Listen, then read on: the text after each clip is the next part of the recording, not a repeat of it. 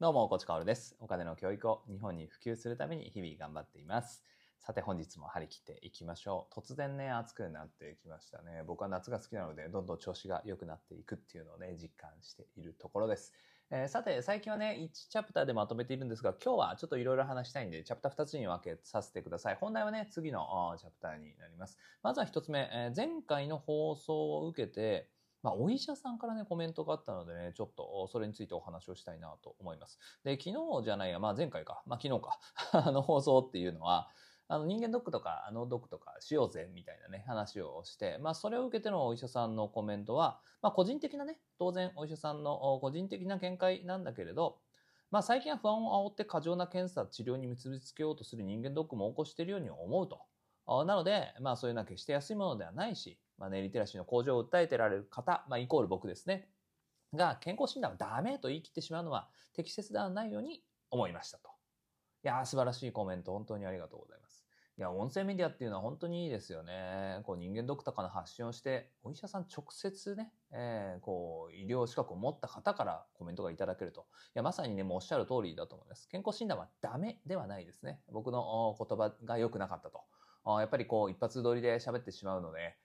どうしてもね、そういう間違いがあるんですが、まあ、健康診断はダメではなくて、まあ、それだけだと僕は足りないよっていうのが僕の意見ですね。で、まあ、本当に、えーおっしゃる通りで、こう、しなくてもいい治療を無理やりさせようとする悪徳な医者っていうのはね、いるんですよね。これはもう現実に事実としているので、まあ、そこは本当に気をつけなきゃいけないと思います。健康診断よりも人間ドック、脳ドックなどの方が当然に、え自分の体調っていうのを細部まで知ることができるんだけれど、それをいいことに必要のない治療、煽って煽って必要のない治療をするお医者さんも、もうお医者さんじゃなくて、その、ね、あの、けしからん人間もいますから、まあそういう人に騙されないように、えーしっかりと調べてね、どこがいいのかっていうのを、まあ、やっぱり知り合いに聞くのが多分一番いいと思うんですけど、おそうやって知り合いづてでいい病院を探せればなと思います。そしてついでにもう一つ、昨日の放送では N ノーズというものをですね、えーまあ尿を線虫にこう、監視させるって違うな。まあ、線虫と尿をね、まあ、同じところに置くことによって、えー、癌の可能性っていうのを調べるみたいな検査があって、で、僕は線虫、まあ、線虫という虫ではないんだけど、まあ、線虫ってね、えー LINE の線に虫と書いて線虫と読むんですが、まあ、それが、がん患者の尿から遠ざかることで判定するんじゃないのかな、確か、みたいなことを言ったんですけど、逆でしたね。がん患者の尿に近づいて、えー健常者の尿を避けるのが線虫と。まあ、そういうものを駆使してね、えーやっている大学発のベンチャーがありますよみたいな話も昨日してますので、気になる方は、まあ僕ね、ちょっと、ここまで 一気に喋って間違ってしまっているんですが、訂正させていただきます。えー本当にコメントをくださった皆さんありがとうございました。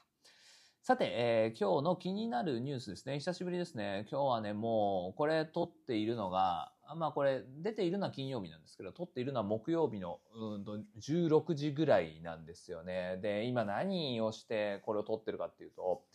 えー卓球の石川佳純選手の現役引退会見の一部をちょっと見てですね、思い、もう本当なんて言うんだろう、こう、気持ちが高ぶってしまって、それについて話したいなと。ただ、一本にはならないので、あの、いやいやこのね、えー冒頭をちょっと一時的に復活させていただいたということですね。で石川佳純選手といえばね、まあ、知ってる方も知らない方も、まあでも知ってる方の方が多いかな。卓球界、女子卓球界のエースとして活躍されてきた方ですね。で、えっ、と、ロンドンからの3大会のオリンピックで、メダルを獲得していると。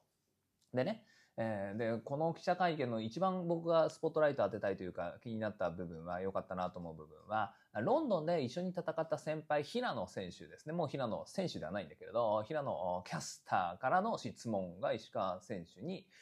えー言ったと。それに対する答えで、まあ、3大会のね、えーメダルどうでしたかみたいな質問、何気ない質問なんだけれど、そこで答えたね、石川選手の言葉が非常に、非常に重くて、なんか心に来たので紹介をしたいというだけです。本当に紹介したいだけです。これはもう各自いろいろな思いが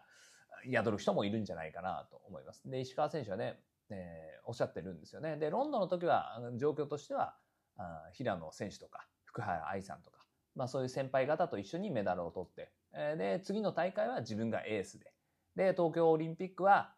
まあ、エースではないですよね。後輩がエースで、まあ、フォローする形で、でも当然本人も試合に出ていて、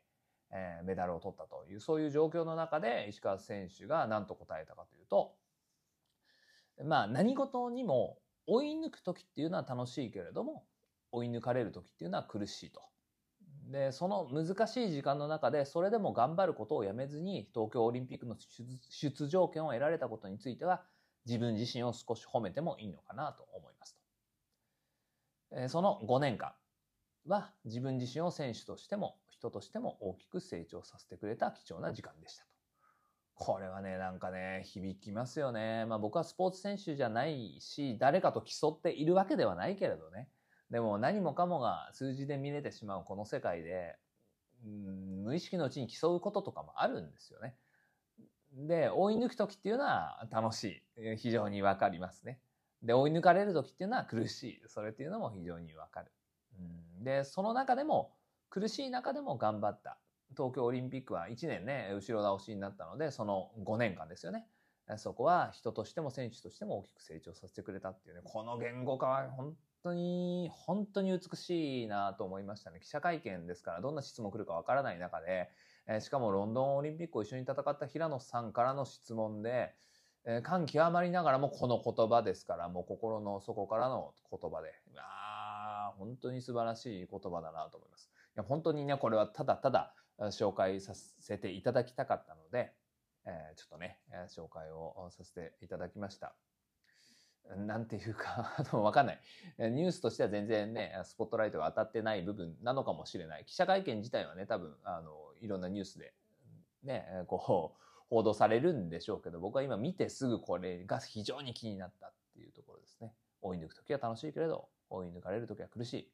でもその苦しさの中で、人としても、選手としても大きく成長したというところですね。やっぱり逆境に立たされること、辛いことってあるんだけれど、やっぱり目的を見失わずに、日々努力すること。そして、比較する対象っていうのは人ではなくて、他人ではなくて、いつも自分の中にある。これはね、イチロー選手も引退会見で言ってましたけれど、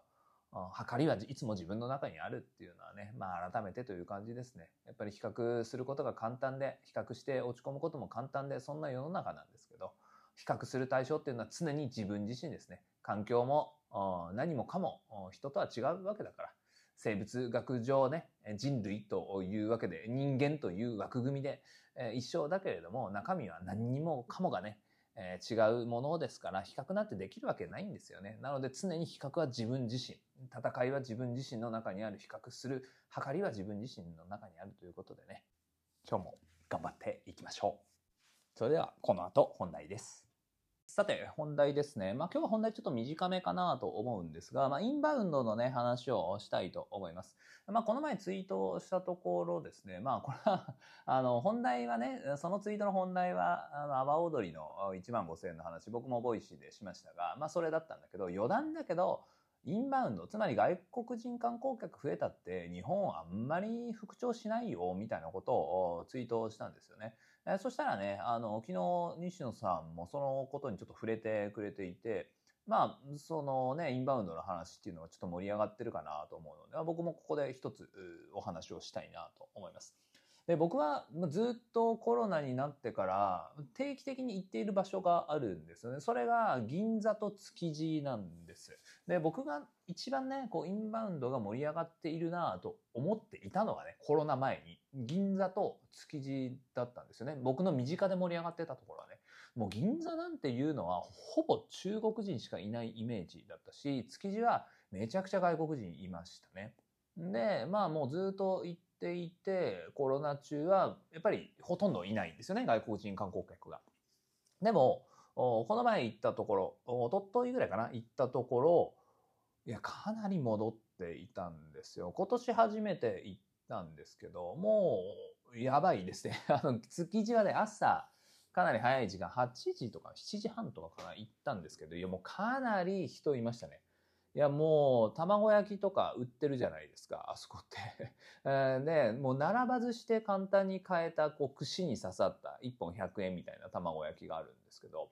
まあそれいくつかあるんですけどねそこもね、長蛇の列。まあ、そこだけじゃなくても、ほとんどの、こう、路面店っていうんですか、ちょっと内側に入ったところではなく、大通りとかメイン通りに面しているところのお店っていうのは、もうめちゃくちゃ人が並んでました。で、日本人はやっぱりほとんどいなくて、外国人観光客が多かった感じですね。まあ、ただ、欧米とか東アジア系、東南アジア系の方が多くて、まだ中国人は来てないっていう印象でしたね。えなので、まあ、築地から銀座の方に行ったところでも、やっぱり中国人はまだあんまりないと。で、銀座にね、コロナ前のインバウンドといえば、銀座でのコロナ前、え 何を言ってんの？銀座での コロナ前のインバウンドといえば、あやっぱりもう、こう松本清をね、代表とする、薬局に中国人がめっちゃいるっていうイメージだったんですけど、まだそれは復活していないかなと思います。ただ築地はね、もう復活していたんですよね。なので、まあ、ここでインバウンドのね、話も、この前ツイートもしましたし、まあ、ちょっと考えたいところが、あ現状の築地のいいとこ悪いところっていうのをね、ちょっと整理したいな、言語化したいなと思ったんですよ。で、いいところは、いや、もう本当にね、いや、嘘、嘘。悪いところから行きましょう。悪いところは、これだけインバウンドが来てるんだけれど、やっぱり価格設定なんだよね。価格設定がね、もう甘すぎるんですよ。まあ当然ね、ウニ丼6000円とか、ね、えー、こう、漬け丼4000円とか、まあ日本人が築地に行って買うのかって言ったら、まあなかなか厳しいよねっていう値段設定にはなっているんだけれど、いやでももっと高くても買いますよっていう話ね。当然ね、えー、まあ、高すぎちゃダメなんですよ。価値に見合っていない金額だったら出さないからね。だからそこはなんか強気の価格設定で言ってほしいと思いますね。その自分が利益が出る、うん、そのまあ築地っていうのはね、あのそこの軒に並んでいる築地商店街、えー、場外市場っていうんですけどあそこに並んでいるところっていうのは基本的にはあの持っている人もいるとは思うんだけれど家賃で借りるところも多くて、えー、基本的に開かないんですよね。賃貸してあそこで店を構えたいと思っても構えられないような感じなんですよ。で一家経営していることも多くてね、えー、若い人がねもう朝の7時半ぐらいから客寄せとかをやってたりするんですよ。なのでまあ一家が暮らしていければいいかなみたいなね、え、値段設定でやっているのかもしれないし、えー、でまあ現状パッと見はまあそこそこ高い値段になってるんだけどやっぱりもっとね、高くしていいと思うんですよね。で、まあ本当にその高くして高くしすぎちゃったら下げればいいだけの話だし、上げるのっていうのはね、やっぱり難しいので、値段っていうのは特に観光名所では強気にいかなくてはいけないと思います。僕たちはね、自分の旅をするときね、する側のことを考えてほしいんだけれど、値段設定の場合はね。まあ、遠く、例えばアメリカ、ニューヨークまで、えー、旅に行くとしてさ、で、これはまあよくいろんな人が言ってるし、まあこの前ね、対談させていただいた木下さんとかもよく言ってるけど、そこに行くまでにめちゃくちゃお金かかってるわけですよ。だからそこでの1万円と2万円っていうのは、まあ、ケチんないよね、基本はね。もっと言うと、生涯一度だけのはずのね、結婚式ってケチらないでしょ、あんまり。もうこれもつけますか、あれもつけますか？っつったらもうどんどんどんどんオプションでついてっちゃうわけじゃないですか。まあ、それと一緒なんですよね、海外旅行っていうのは。毎年のように行ける人っていうのはそんなに多くなくて、やっぱりこう特別なことなので、現場でケチることはないんです。そしてもう一つ重要な視点っていうのは、安いはいいっていうね、この感覚日本人、ほとんどの多分諸外国の人は持ってないと思うんですよ。安いは怪しいだと思うんですね。だってそうでしょ僕たちが例えばニューヨークに旅行に行きますって言って、えー、一泊、例えばじゃあ15ドルのホテルがありますと。で、なんか写真見る限りではいい感じなんだけれど、そこを選びますか？その、安いからっていう理由で選びますか？当然そこがね、その建物がこう裏取りをしていて、とても綺麗で、全然満足度も高いよっていうのが分かっていればね、えー、例えば経営者とお友達とかでね、分かっていればそこに泊まるかもしれないけど、15ドル1泊ニューヨーク？いやー、ちょっとこれ値段安すぎない？どんなに写真が綺麗でも、値段安すぎるかちょっとやめときませんかみたいな話になりませんか？日本の値段設定というのは、そこに近しいものっていうのもあると思います。築地っていうのは当然、まあさすがにそこまでは値段安くないけれど、他の地方とかに行ったら、もうめちゃくちゃ安いところあるんですよね。その安いっていうのは、僕ら、日本人の、その、ちょっと間違ったお金の感覚、マネーリテラシーの感覚からしたら、安ければ安いほどいいになるのかもしれないけれど、ね、人生の中で特別な時間として来ている海外旅行客にとっては、いや、安すぎるのはちょっとさすがに怪しいからやめとこうねって言って避けられちゃうんですよね。値段が安いということは、いいことばかりではないっていうこと。まあ、ここの感覚っていうのも、やっぱり僕たちっていうのは伝えていかなきゃいけないと思います。うんで、まあ、これはね、この話は何度でもしたいし、まあ、マネリテラシーが上がる話っていうのは何度でもしたい。えー、そして、胸に刺さったら、突き刺さったら、ぜひ大切な人に伝えていってほしいなと思います。まあ、ボイシーパーソナリティでもあり、芸人でもあり、クリエイターでもある、キングコングの西野さんがね、夢と金という本を出されましたけれど、まあ、それに伴い結構お金の話をしてくれているんですよね。で、まあ、伝わる土壌っていうのは今、いつもよりも広がっていると思うんです。なので僕も積極的にね、そこには乗っかりながらね、まあ、ネリテラシーの普及には努めていきたいなと思います。でね、築地の良かったところ最後に話しておくと、これはね、結構感動しましたね。おそらく僕と同じ、あ僕の親世代ぐらい、70歳ぐらいの方がね、まあ、店主とか、まあ、客寄せとかしてるんだけれど、みんなね、英語でしっかり客寄せしてるんですよ。めちゃくちゃな日本語、英語ね。いや、これはね、なんかすごく勇気が出たし、見ていて感動したし、いや、これ、この気合やるんだったらもういくらでも復活できるよねって思いましたね。僕たちはなんかさ、こう、海外に行くとさ、なんかよくわからない日本語で客寄せされる時ありませんか？ありがとう、こんにちは、みたいな、ドラえもん、ドラえもん、みたいな、ワンピース、ドラゴンボール、みたいな謎の客寄せね、もう全然関係ないじゃん、みたいな。まあ、それに近い感覚を外国人観光観光客は受けると思うんですよね。その超日本語でウェルカム、ウェルカムみたいな。これ、これ、うんと、なんとかドンみたいな感じでこうさ、あ言っている日本人、高齢の日本人を見たら、日本語英語だなって思うと思うんだけど、きっとバカにはしないよね。別にだって僕たち海外に行った時にそういうむちゃくちゃな日本語で客寄せしてる人をバカにはしないじゃん。笑うけどさ。うん。なんか楽しい気持ちにさせてくれるじゃないですか。だから、ああの行為っていうのは非常にいいなと思って、ね、フラット5分ぐらいね、歩いた中で、一人じゃなかったんですよね。何人かそういう人を目撃して、いやこれはすごいなと思いました。まあ、築地以外でもね、その努力をしてらっしゃる方っていうのはたくさんいるのかもしれないけれど、僕はあんまり見たことがなくて、まあ、昨日今日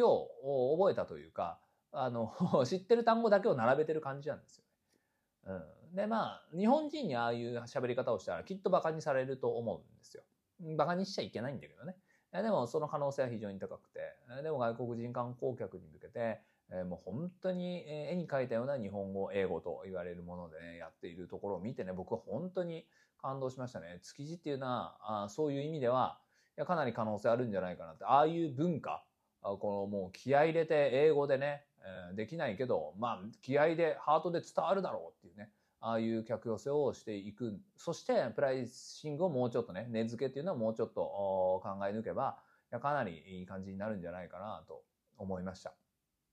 それでね、やっぱり最後に伝えたいのはさ、